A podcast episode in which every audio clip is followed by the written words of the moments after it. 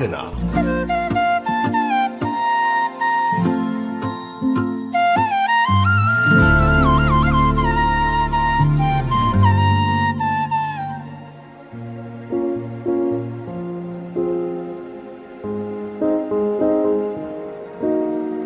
നമസ്കാരം.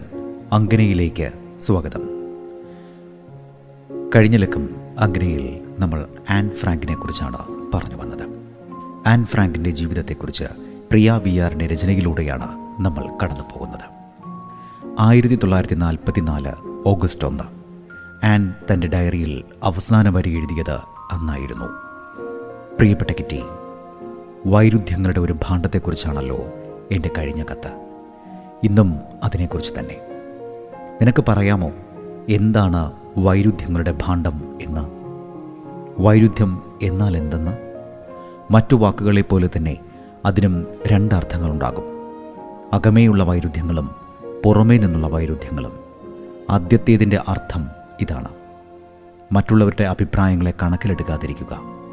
എല്ലായ്പ്പോഴും അവസാന വാക്ക് നിങ്ങളുടേതായിരിക്കും. എല്ലാം എനിക്ക് നന്നായി അറിയാം. രണ്ടാമത്തെ അർത്ഥത്തെക്കുറിച്ച് പറഞ്ഞാലോ അത് എന്റെ മാത്രം രഹസ്യമാണ്. ഞാൻ നിന്നോട് പലപ്പോഴും പറഞ്ഞിട്ടുള്ളതുപോലെ ഞാൻ എന്നെ രണ്ടായി പകുത്തിരിക്കുന്നു. എന്റെ ഒരു വശം അത്യുജ്വലമായ ഊർജം സന്തോഷം താന്തോന്നിത്തം എല്ലാറ്റിനെയും വളരെ ലളിതമായി കാണാനുള്ള എന്റെ കഴിവ് ഇവയെല്ലാമാണ്. അതിനർത്ഥം കുറച്ച് എരിവുള്ള തമാശകൾ ഒരു മുത്തം ഒരു ആലിംഗനം ചെറിയ പുകഴ്ത്തലുകൾ ഇതൊന്നും അത്ര വലിയ തെറ്റായി ഞാൻ കാണുന്നില്ല എന്നാണ്. ഭാരമേറിയ ഈ മറുപാതിയാണ് എന്റെ പവിത്രവും അഗാധവും മെച്ചപ്പെട്ടതുമായ മറ്റേ പാതിയെ താങ്ങി നിർത്തുന്നത്. ആർക്കും ആനിന്റെ നല്ല വശങ്ങളെക്കുറിച്ച് അറിയില്ല. അതുകൊണ്ടാണ് ആർക്കും എന്നെ സഹിക്കാനാവാത്തത്. ഒരു മധ്യാഹ്നത്തിൽ ഞാൻ അവരെ ഒരു കോമാളിയായി നന്നായി രസിപ്പിക്കും. പിന്നൊരു മാസത്തേക്ക് അവർക്കെന്നെ കണ്ടുകൂടാ. ഒത്തിരി ബുദ്ധിമാന്മാർക്ക് എന്നെ അത്ര മികച്ചതായി തോന്നണമെന്നില്ല. അവരുടെ കണ്ണിൽ ഞാൻ വെറുമൊരു കോമാളി മറക്കേണ്ടവൾ പ്രത്യേകിച്ചൊരു കഥയില്ലാത്തവൾ. എനിക്കിതൊക്കെ നിന്നോട് പറയേണ്ടി വരുന്നതിൽ വിഷമമുണ്ട്. പക്ഷേ ഇതെല്ലാം സത്യമാണെന്നിരിക്കെ ഞാൻ എന്തിന് അത് സമ്മതിക്കാതിരിക്കണം? എന്റെ ഭാരമേറിയ നല്ല പാതി ഭാരരഹിതമായ മറുപാതിയോട് എല്ലായ്പ്പോഴും അടിയറവ് പറയുന്നു. അതിനാൽ വിജയം അതിനു തന്നെ. നിനക്ക് സങ്കല്പിക്കാൻ പോലും ആവില്ല എന്നിലെ ആ ആനിനെ വിജയിക്കാതിരിക്കുവാൻ ചവിട്ടി താഴ്ത്തുവാൻ. ഒളിച്ചു വെക്കുവാൻ ഞാൻ എത്ര ശ്രമിക്കുന്നുവെന്ന്. പക്ഷേ അത് വിജയിക്കുന്നില്ല. എനിക്കറിയാം അതെന്തുകൊണ്ടാണെന്ന്. എന്നിലൊരു നല്ല വശമുണ്ടെന്ന് എന്നെ അറിയുന്ന ആർക്കും അറിയില്ല. അതറിയുമ്പോൾ അവരെന്നെ കളിയാക്കുമായിരിക്കും. ഞാനൊരു പരിഹാസം മാത്രമാകും ആരും എന്നെ ഗൗരവമായി എടുക്കില്ല. എന്നെ വിശ്വസിക്കൂ. ഞാൻ ഇത്തിരി ഗൗരവക്കാരിയായാൽ എല്ലാവരും കരുതും ഞാൻ പുതിയ എന്തോ അഭിനയം തുടങ്ങിയെന്ന്. അപ്പോൾ ഞാൻ എന്തെങ്കിലും തമാശയിലൂടെ എന്നെ സ്വയം രക്ഷിക്കാൻ ശ്രമിക്കും. എന്റെ വീട്ടുകാർ പോലും എന്നെ മനസ്സിലാക്കുന്നില്ല. ഞാനൊരു രോഗിയാണെന്ന മട്ടിൽ അവർ പെരുമാറുന്നു. വേദന സംഹാരികളും മയങ്ങാനുള്ള മരുന്നും നൽകുന്നു. എന്റെ നെറ്റിത്തടങ്ങളും കഴുത്തും തൊട്ടുനോക്കി ചൂടുണ്ടോ എന്ന് പരിശോധിക്കുന്നു. വയറിനെന്തെങ്കിലും കുഴപ്പമുണ്ടോ എന്ന് തിരക്കുന്നു. എന്തുകൊണ്ടാണ് ഇങ്ങനെ നിശബ്ദമായിരിക്കുന്നത് എന്ന് തിരക്കുന്നു. എന്നെ വീണ്ടും ദേഷ്യം പിടിപ്പിക്കുന്നു. ചീത്ത ആൻ പുറത്ത്. നല്ല ആൻ ഉള്ളിൽ തന്നെ. ഈ ലോകത്ത് മറ്റാരുമില്ലായിരുന്നെങ്കിൽ നിന്റെ ആൻ എം ഫ്രാങ്ക്.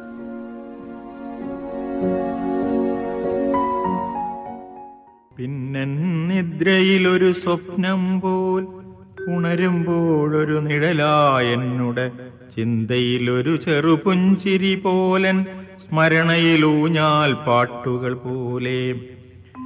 പിന്നെന്നിദ്രയിലൊരു സ്വപ്നം പോൽ ഉണരുമ്പോൾ ഉണരുമ്പോഴൊരു നിഴലായി എന്നുടെ ചിന്തയിലൊരു ചെറുപുഞ്ചിരി പോലൻ സ്മരണയിലൂഞ്ഞാൽ പാട്ടുകൾ പോലെ.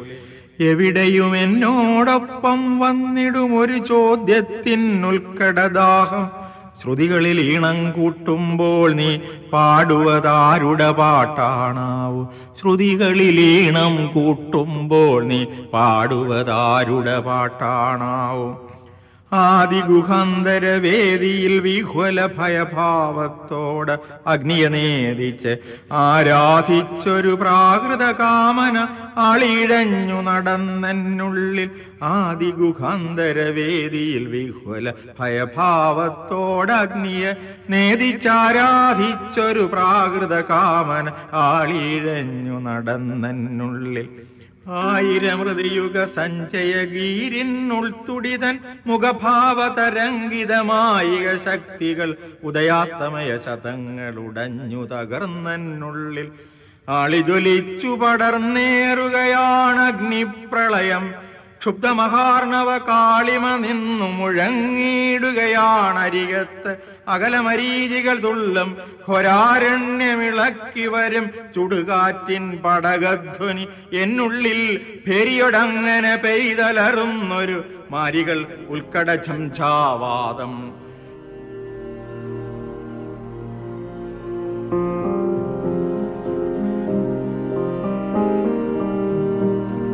ആയിരത്തി തൊള്ളായിരത്തി നാൽപ്പത്തിനാല് ഓഗസ്റ്റ് നാല്. വേനൽക്കാലത്തിലെ നല്ല തെളിഞ്ഞ പ്രഭാതമായിരുന്നു അത്. രാവിലെ പതിവ് പോലെ മീപ് വാങ്ങേണ്ട സാധനങ്ങളുടെ ലിസ്റ്റ് വാങ്ങാനായി അനക്സിന്റെ പടി കയറിയെത്തി. ആൻ വിശേഷങ്ങൾ ചോദിക്കാനായി ഓടി വന്നു. ഒറ്റ ശ്വാസത്തിൽ ഒന്നിലേറെ ചോദ്യങ്ങൾ. ഉച്ചയ്ക്ക് സാധനങ്ങളും വാങ്ങി വരുമ്പോൾ എല്ലാം സംസാരിക്കാമെന്ന് പറഞ്ഞ് മീപ് ഓഫീസിലേക്ക് പോയി. കമ്പനിയിലെ തൊഴിലാളികൾ തൊഴിലിലേർപ്പെട്ടു തുടങ്ങിയതിനാൽ അനക്സിൽ എല്ലാവരും അവരവരുടെ സ്ഥാനങ്ങളിൽ ശബ്ദമുണ്ടാക്കാതെ ഓരോ പണിയിലായിരുന്നു. ചിലർ വായിക്കുന്നു ചിലർ എഴുതുന്നു. താഴെ ഓഫീസിൽ മീപ് ബെബ് ക്ലൈമാൻ കുഗ്ലർ എന്നിവർ നിത്യേനയുള്ള അവരവരുടെ തൊഴിലുകളിൽ വ്യാപൃതരായിരുന്നു. ഏറ്റവും താഴത്തെ അതായത് ഒന്നാം നിലയിൽ വെയർഹൗസിലെ തൊഴിലാളികൾ സുഗന്ധദ്രവ്യങ്ങൾ പാക്കറ്റുകളിൽ നിറയ്ക്കുകയായിരുന്നു. സമയം പത്ത് മുപ്പത് ഒരു കാർ കെട്ടിടത്തിന്റെ മുന്നിൽ വന്നു നിന്നു. കുറച്ചുപേർ അതിൽ നിന്ന് പുറത്തിറങ്ങി. ഒരാൾ വെയർഹൗസിന്റെ വാതിൽക്കൽ നിന്ന ആളിനോട് എന്തു ചോദിച്ചു? അയാൾ മുകളിലത്തെ നിലയിലേക്ക് വിരൽ ചൂണ്ടിയതനുസരിച്ച് എല്ലാവരും മുകളിലേക്ക് നീങ്ങി. ആളുകൾ ധൃതിയിൽ പടിക്കെട്ടുകൾ കയറി വരുന്ന ശബ്ദം കേട്ട് മീപ് ബെബ് ക്ലൈമാൻ മൂവരും വാതിൽ തുറന്നു നോക്കി. വാതിൽക്കൽ തോക്കു പിടിച്ചൊരാൾ തൊട്ടു പിന്നാലെ അനങ്ങരുതെന്ന ആജ്ഞ വന്നു. തുടർന്ന് തൊട്ടടുത്തായി കുഗ്ലറിന്റെ മുറിയിലേക്ക് നീങ്ങി. തല ഉയർത്തിയ കുഗ്ലർ കണ്ടത് ഒന്നിലേറെ ഡച്ച് നാസികൾ തോക്കു ചൂണ്ടി നിൽക്കുന്നതാണ്. ഗസ്പോ അതായത് ഹിറ്റ്ലറുടെ രഹസ്യ പോലീസ് വിഭാഗം ഗസ്പോയുടെ യൂണിഫോം ധരിച്ച അവരുടെ നേതാവ് കാൾ ജോസഫ് സിൽവർ ബോർ ആണ് അവർ നയിച്ചിരുന്നത്. ആരാണ് ഈ ഓഫീസിന്റെ മേധാവി? മേധാവിയുടെ ചോദ്യം. ഞാൻ തന്നെ കുഗ്ലർ മറുപടി കൊടുത്തു. നിങ്ങൾ ജൂതന്മാർക്ക് ഇവിടെ അഭയം നൽകിയിരിക്കുന്ന വിവരം ഞങ്ങൾ അറിഞ്ഞു കഴിഞ്ഞു. ഞങ്ങളെ അവിടെ കൊണ്ടുപോകും. ഒരു ഡച്ച് നാസി മുന്നോട്ട് വന്ന് ആജ്ഞാപിച്ചു. കുഗ്ലർ വിളറി ഇറച്ചു. എല്ലാം അവസാനിച്ചുവെന്ന് അദ്ദേഹത്തിന് മനസ്സിലായി. പിടിക്കപ്പെട്ട് കഴിഞ്ഞു. അദ്ദേഹം മുകളിലത്തെ നിലയിലേക്ക് നടന്നു. പുറകെ നാസികളും ബുക്ക് ഷെൽഫിന്റെ അടുത്ത് ചെന്ന് അല്പനേരം നിന്ന കുഗ്ലർ അവിടെയൊന്നുമില്ല എന്ന് ഭാവിച്ച് അതിൽ പിടിച്ചു നിന്നു. ഒരു നാസി മുന്നോട്ട് വന്ന് ഷെൽഫ് ശക്തിയായി പിടിച്ചുലച്ചു. ചുമരിലെ കൊളുത്തും ഷെൽഫും തമ്മിൽ ബന്ധിപ്പിച്ചിരുന്നത് കാണാൻ കഴിഞ്ഞു. അനക്സിലേക്കുള്ള പ്രവേശന കവാടം തുറന്നു. തോക്ക് വലിച്ചെടുത്ത സിൽവർ ബോർ കുഗ്ലറെ പിറകിൽ നിന്ന് നടത്തിച്ചു. അകത്തെ അന്തേവാസികളൊന്നും അറിഞ്ഞിരുന്നില്ല. ഉള്ളിലൊരു ഉന്മദദാഹത്തോടുരുകിയിടും ലാവകൾ ചോദിക്കുകയായി. ഉള്ളിലൊരുൽക്കട ദാഹത്തോടുരുകീടും ലാവകൾ ചോദിക്കുകയായി ഉണ്മയോടാൺമയോടരുളുക നിങ്ങൾ പാടുവതാരുടെ പാട്ടാണാവ്. ഉണ്മയോടാൺമയോടരുളുക നിങ്ങൾ പാടുവതാരുടെ പാട്ടാണാവും. ചോരനരമ്പുകൾ അസ്ഥികൾ മജ്ജകൾ ബോധാബോധ തലങ്ങളിലൊക്കെയും ഒരേ ചോദ്യം പറയുക നിങ്ങൾ പാടുവതാരുടെ പാട്ടാണാവും. പാടുവതാരുടെ പാട്ടാണ് ഒരു പുതുവേഗം തീവ്രത അതിൽ നിന്നറിയാതാടുകയാണൊരു ചുഴിയായി കുതിയായി അലയുകയായി ഞാൻ അന്വേഷണമായി. ഒരു താരാട്ടിൻ മാന്ത്രിക രാഗം ഒരു ഉൾനാടൻ മൃതി ചേർത്ത വിലാപവും ഒരു പ്രേമത്തിൻ ഹർഷനിനാദവും ഒരു യുദ്ധത്തിൻ ഘോഷവും എന്നിൽ ഒരു താരാട്ടിൻ മാന്ത്രിക രാഗം ഒരു ഉൾനാടൻ മൃതി ചേർത്ത വിലാപവും ഒരു പ്രേമത്തിൻ ഹർഷനിനാദവും ഒരു യുദ്ധത്തിൻ ഘോഷവും എന്നിൽ പാടുകയായി ഞാൻ അവയോടൊപ്പം ഒരാരോഹണമായി അവരോഹണമായി പാടിയുണർത്തുവത് അഗ്നിയല്ലോ പാടുകയായി ഞാൻ അവയോടൊപ്പം ഒരാരോഹണമായി അവരോഹണമായി പാടിയുണർത്തുവത് അഗ്നിയല്ലോ അഗ്നികളല്ലോ സർവവുമുലകിൽ അഗ്നികളല്ലോ സർവവുമുലകിൽ.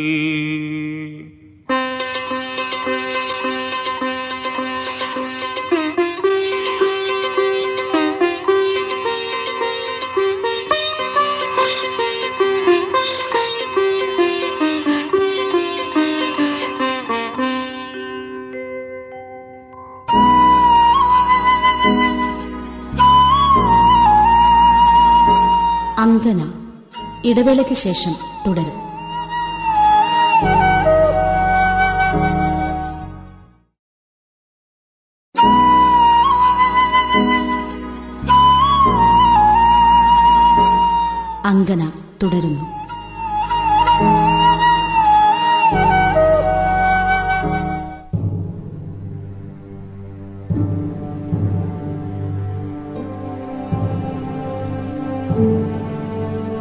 എഡിത്ത് ഒറ്റയ്ക്ക് ഒരു മേശക്കരികിൽ ഇരിക്കുകയായിരുന്നു. അതേസമയത്ത് കുഗ്ലറെ കണ്ട അവർ ആകാംക്ഷയോടെ എണീറ്റു. ഗസ്റ്റപ്പോ എത്തിക്കഴിഞ്ഞു. കുഗ്ലർ ശബ്ദം താഴ്ത്തി പറഞ്ഞു. എഡിത്ത് ശ്വാസം നിലച്ച പോലെ നിന്നു. ഗസ്റ്റപ്പോ അടുത്ത മുറിയിലേക്ക് നീങ്ങി ഓരോരുത്തരെയായി പിടികൂടി. ഫ്രാങ്കും പീറ്ററുമായിരുന്നു. അവസാനം പിടിയിലായത്. അവർ ഒന്നും അറിയാതെ ഇംഗ്ലീഷ് പഠിക്കുകയായിരുന്നു. അപ്പോഴാണ് തോക്കു ചൂണ്ടി ഒരാൾ മുറിയിലേക്ക് കടന്നു ചെന്നത്. ആരും ഒരു ചെറിയ ഒച്ച പോലും പുറപ്പെടുവിച്ചില്ല. നിസ്സഹായമായ കീഴടങ്ങൽ അതുമാത്രമേ അവിടെ പാടുള്ളൂ. ആൻ അമ്മയുടെ മറവിൽ മരവിച്ചു നിന്നു. എടുത്തേങ്ങുന്നുണ്ടായിരുന്നു എല്ലാവരും കൈകൾ മുകളിലേക്ക് ഉയർത്തിപ്പിടിച്ചിരുന്നു. സിൽവർ ബോർ ഫ്രാങ്കിന് നേരെ തിരിഞ്ഞു. വിലപിടിപ്പുള്ള എന്തെങ്കിലും ഉണ്ടോ എന്ന് അന്വേഷിച്ചു. ഫ്രാങ്ക് അലമാരയ്ക്ക് നേരെ വിരൽ ചൂണ്ടി. അലമാരയിൽ നിന്നും ഒരു ചെറിയ പണപ്പെട്ടി വലിച്ച് പുറത്തിട്ടു. കുറച്ച് പണവും ആഭരണവും അതിൽ നിന്ന് ലഭിച്ചു. ചുറ്റും തിരഞ്ഞ അയാൾ ഫ്രാങ്കിന്റെ ബ്രീഫ് കേസ് വലിച്ചെടുത്തു. അതിലുണ്ടായിരുന്നതെല്ലാം നോട്ട് ബുക്കുകളും പേപ്പറുകളും ആനിന്റെ ഡയറികളും കുടഞ്ഞിട്ടു. ആനിന്റെ ഹൃദയം നുറുങ്ങിയ നിമിഷം പെട്ടിയിലെ പണവും ആഭരണവും ബ്രീഫ് കേസിലേക്ക് ഇട്ട് അടച്ചു. ആയുധം എന്തെങ്കിലും ഉണ്ടോ എന്നായിരുന്നു അടുത്ത ചോദ്യം. ഇല്ലെന്ന മറുപടി കിട്ടിയതോടെ എല്ലാവരും അഞ്ച് നിമിഷങ്ങൾക്കുള്ളിൽ പുറപ്പെടാൻ തയ്യാറാക്കാൻ ആജ്ഞ വന്നു. ബോംബാക്രമണമുണ്ടായാൽ പെട്ടെന്ന് രക്ഷപ്പെടാനായി അത്യാവശ്യ സാധനങ്ങൾ നിറച്ച ചെറിയ ബാഗ് അവർ നേരത്തെ തയ്യാറാക്കി വെച്ചിരുന്നതിനാൽ കാര്യങ്ങൾ എളുപ്പമായി. എല്ലാവരും പുറപ്പെടാനുള്ള ഒരുക്കങ്ങൾ തുടങ്ങി. നിങ്ങൾ ഇവിടെ ഒളിച്ചു താമസിക്കാൻ തുടങ്ങിയിട്ട് എത്ര നാളായി? രണ്ടു വർഷം ഫ്രാങ്ക് പറഞ്ഞു. സിൽവർ ബോർ അവിശ്വസനീയതയോടെ ഒന്ന് തറപ്പിച്ചു നോക്കി. ചുമരിൽ പെൻസിൽ കൊണ്ട് വരച്ച ചില വരകളും അതിൽ രേഖപ്പെടുത്തിയ തീയതികളും കാണിച്ച് അത് തന്റെ ഇളയ കുട്ടിയുടെ പൊക്കം ഇടയ്ക്കിടെ അളന്ന് തീയതി രേഖപ്പെടുത്തിയതാണെന്ന് ഫ്രാങ്ക് കാണിച്ചു കൊടുത്തു. ആ തീയതികൾ അവർ അവിടെ താമസം തുടങ്ങിയതിന്റെ തെളിവുകളായിരുന്നു. ഒന്നാം ലോക മഹായുദ്ധകാലത്ത് താൻ ജർമ്മൻ സേനയിലെ ലഫ്റ്റനന്റായി ജോലി നോക്കിയിരുന്നുവെന്ന ഫ്രാങ്കിന്റെ പരാമർശം സിൽവർ ബോറിന്റെ പെരുമാറ്റത്തിൽ അല്പം മയം വരുത്തി. പാക്ക് ചെയ്യുന്നതിന് ആവശ്യമുള്ള സമയം എടുത്തുകൊള്ളാനും അനനയും മറ്റും വളഞ്ഞു നിന്ന നാസികളോട് അവരിൽ നിന്ന് അകന്നു നിൽക്കാനും ആജ്ഞാപിച്ചു. എല്ലാവരും അവരവരുടെ സാധനങ്ങൾ കയ്യിലെടുത്ത് പണവും സ്വർണവും അടങ്ങിയ ബ്രീഫ് കേസുമായി നടന്ന സിൽവർ ബോറിന്റെ പുറകെ നടന്നു. എല്ലാവരും പ്രവേശന കവാടം കടന്നപ്പോൾ ഒരു നാസി ബുക്ക് ഷെൽഫ് വലിച്ചു നീക്കി പഴയതുപോലെ വെച്ചു. എല്ലാവരും വരിവരിയായി നിശബ്ദമായി താഴത്തെ നിരയിലെത്തി. കുഗ്ലറോടും ക്ലൈമാനോടും സിൽവർ ബോർ തുരുതുരെ ചോദ്യങ്ങൾ ചോദിച്ചു. അവർക്ക് ഒരേ ഒരു മറുപടി മാത്രമേ ഉണ്ടായിരുന്നുള്ളൂ. ഞങ്ങൾക്കൊന്നും പറയാനില്ല. രോഷാകുലനായ സിൽവർ ബോർ അവരെയും അറസ്റ്റ് ചെയ്യാൻ ഉത്തരവിട്ടു. അപ്പോഴേക്കും ആകാംക്ഷയുടെ ഒരു ചെറിയ ജനക്കൂട്ടം കെട്ടിടത്തിന് പുറത്ത് രൂപപ്പെട്ടു തുടങ്ങിയിരുന്നു. കമ്പനിയിലെ തൊഴിലാളികളും അക്കൂട്ടത്തിലുണ്ടായിരുന്നു. വാതിലുകൾ ശബ്ദത്തോടെ വലിച്ചടച്ചുകൊണ്ട് നാസികൾ പുറത്തിറങ്ങി. അന്തേവാസികളായ എട്ടുപേരെയും കുഗ്ലറെയും ക്ലൈമാനെയും ആംസ്റ്റർഡാമിലെ ഗസ്റ്റപ്പോ ആസ്ഥാനത്തെത്തിച്ചു. അവിടെ നിരവധി തടവുകാരോടൊപ്പം അവരെയും പൂട്ടിയിട്ടു. കുറച്ച് സമയത്തിന് ശേഷം കുഗ്ലറെയും ക്ലൈമാനെയും മറ്റൊരു സെല്ലിലേക്ക് കൊണ്ടുപോയി. അന്ന് പിരിഞ്ഞ അവർ ഓട്ടോ ഫ്രാങ്കിനെ മാത്രമേ യുദ്ധശേഷം ജീവനോടെ കണ്ടുള്ളൂ. പിന്നീട് ഫ്രാങ്കിനെ സിൽവർ ബോർ വിശദമായ ചോദ്യം ചെയ്യലിനായി കൊണ്ടുപോയി. അവരെപ്പോലെ ഒളിവിൽ കഴിയുന്ന ഏതെങ്കിലും യഹൂദരെക്കുറിച്ച് അറിവുണ്ടോ എന്നറിയുകയായിരുന്നു ലക്ഷ്യം. രണ്ടു വർഷമായി പുറം ലോകവുമായി ബന്ധമില്ലാതെ ഒളിവിൽ കഴിഞ്ഞിരുന്ന തനിക്ക് അതൊന്നും അറിയില്ലെന്ന് ഫ്രാങ്ക് പറഞ്ഞതോടെ എന്തുകൊണ്ടോ കൂടുതൽ നിർബന്ധിപ്പിക്കുവാൻ ഗസ്റ്റപ്പോ മുതിർന്നില്ല. ഓഗസ്റ്റ് അഞ്ചിന് തടവുകാരെ കൊണ്ട് നിബിഡമായ വെറ്ററിംഗ് ഷാൻസിലെ തടവറയിലേക്ക് കൊണ്ടുപോയി. ഓഗസ്റ്റ് ഏഴിന് ഗെയ്സ് പണം നൽകിയാൽ അവരെ സ്വതന്ത്രരാക്കാൻ സാധിക്കുമോ എന്ന് ശ്രമിച്ചിരുന്നുവെങ്കിലും സിൽവർ ബോർ വഴങ്ങിയില്ല. ഓഗസ്റ്റ് ഏഴിന് കന്നുകാലികളെ നിറയ്ക്കുന്ന തീവണ്ടിയിൽ വെസ്റ്റർബോക്ക് ശിക്ഷാ ക്യാമ്പിലേക്ക് യാത്രയായി. സുഖമുള്ളതാണെനിക്കെല്ലാ ദിനങ്ങളും കരയുമ്പോഴാണെനിക്കാത്മസുഖം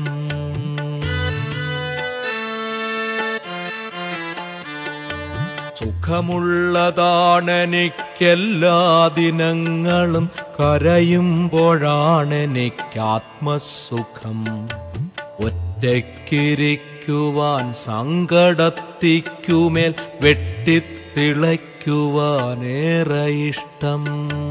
ഒറ്റയ്ക്കിരിക്കുവാൻ സങ്കടത്തിക്കുമേൽ വെട്ടിത്തിളയ്ക്കുവാനേറെ ഇഷ്ടം. സുഖമുള്ളതാണെനിക്കെല്ലാ ദിനങ്ങളും കരയുമ്പോഴാണെനിക്കാത്മസുഖം.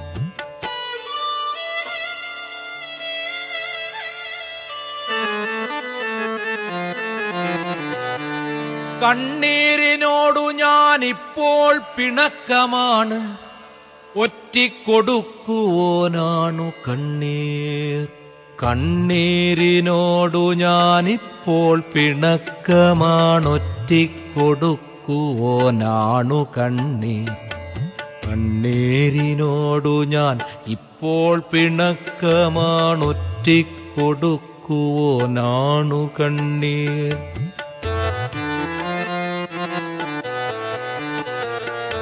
കയ്യിൽ നിന്നൂർന്ന പൂ പൊയ്കയിൽ നീന്തുന്ന കണ്ടു കരഞ്ഞിടും കുട്ടി പോലെ. വർണങ്ങളൂർന്നു പോകുന്നതും നോക്കി ഞാൻ മിണ്ടാതിരിക്കയാണിന്നു വീണ്ടും.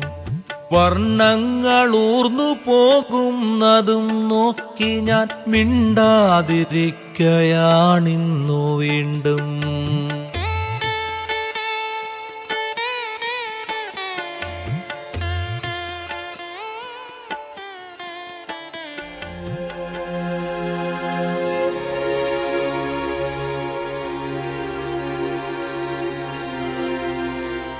ഓഗസ്റ്റ് എട്ട് ചുറ്റും മുള്ളുവേലികൾ കൊണ്ട് വലയം ചെയ്ത വെസ്റ്റർബോക്ക് ക്യാമ്പിൽ അവരെത്തി. ഫ്രാങ്കും കുടുംബവും എസ് ബാരക്കിലാണ് എത്തിപ്പെട്ടത്. കുറ്റവാളികളും ശിക്ഷിക്കപ്പെട്ടവരുമാണ് എസ് ബാരക്കിലെത്തുന്നത് വളരെ ദൂരത്തല്ലാതെ രണ്ട് ബാരക്കുകളിലായിരുന്നു സ്ത്രീകളെയും പുരുഷന്മാരെയും വേർതിരിച്ച് പാർപ്പിച്ചത്. അതിനാൽ അദ്ദേഹത്തിന് ഇടയ്ക്കൊക്കെ പത്നിയെയും കുഞ്ഞുങ്ങളെയും കാണാൻ കഴിഞ്ഞിരുന്നു. ആ വേർപിരിക്കലിലും അവർ കൂടുതൽ കൂടുതൽ അടുത്തുകൊണ്ടിരുന്നു. തകർന്നു പോകാതെ തളരാതെ അവർ കണ്ടുമുട്ടുമ്പോഴെല്ലാം പരസ്പരം ആശ്വസിപ്പിച്ചു. ഇവിടെ തടവുകാരാക്കപ്പെട്ട ഡച്ച് സഹോദരിമാരായിരുന്നു ജെയ്നി ബ്രില്ലെ സ്ലിച്ച്പർ ലിഞ്ചെ ബ്രില്ലെ സ്ലിച്ച്പർ എന്നിവർ. അവർ ഇവിടുത്തെ തടവുകാലം മുഴുവനും ഫ്രാങ്ക് കുടുംബവുമായി അടുത്തിടപഴകിയിരുന്നു. ആൻ എപ്പോഴും അമ്മയെ വിടാതെ മുറുകെ പിടിച്ചിരുന്നുവെന്നും അവൾ അമ്മയുമായി വളരെയധികം അടുപ്പം കാത്തുസൂക്ഷിച്ചിരുന്ന കുട്ടിയായിരുന്നുവെന്നും അവർ പിന്നീട് ഓർമ്മക്കുറിപ്പിൽ പറഞ്ഞു. ബാറ്ററി ഉടക്കൽ വിഭാഗത്തിലായിരുന്നു ആനിനും മാർഗൂത്തിനും ആദ്യ പണി. കടും നീല കുപ്പായവും തടി കൊണ്ടുള്ള ഒരു ഷൂസുമായിരുന്നു വേഷം. നീണ്ട ക്യൂ നിന്നു വേണം ബാറ്ററി പണി ചെയ്യിക്കുന്ന വിഭാഗത്തിലേക്ക് കടക്കുവാൻ. ബാറ്ററികൾ പൊട്ടിച്ച് കരി മാറ്റിയെടുക്കണം. എന്നിട്ട് കരി ഒരു പാട്ടയിൽ നിറയ്ക്കണം. അന്തരീക്ഷമാകെ കരിമയമായിരുന്നു. ശരീരവും വസ്ത്രവും കരിയിൽ മുങ്ങും. കഴുകുവാൻ സോപ്പോ വെള്ളമോ ഒരാഡംബരമായിരുന്നതിനാൽ അതിനെക്കുറിച്ച് ചിന്തിക്കാൻ പോലും അവർക്കാകുമായിരുന്നില്ല. ഇതല്ലാതെ മറ്റു നിരവധി പണികൾ അവിടെ ഉണ്ടായിരുന്നു. അടുക്കളപ്പണി കക്കൂസ് തെരുവ് വൃത്തിയാക്കൽ കരിങ്കൽ ചുമക്കൽ എന്നിങ്ങനെ നിരവധി ജോലികൾ. അസുഖമുള്ളവരെ ബാരക്കുകളിൽ പാർക്കാൻ അനുവദിച്ചിരുന്നില്ല. അവർ രോഗികളുടെ ബാരക്കുകളിൽ തന്നെ പാർക്കണം. അതിനാൽ എല്ലാവരും അസുഖം പുറത്തു കാട്ടാതെ പരമാവധി ജോലിയെടുക്കാൻ ശ്രമിച്ചു. എഡിത്ത് എല്ലായ്പ്പോഴും തന്റെ കുട്ടികളെക്കുറിച്ച് കടുത്ത ആശങ്കയിലായിരുന്നു.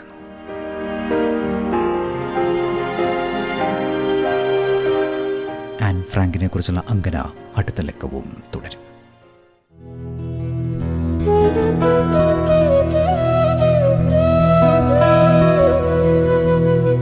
അങ്കന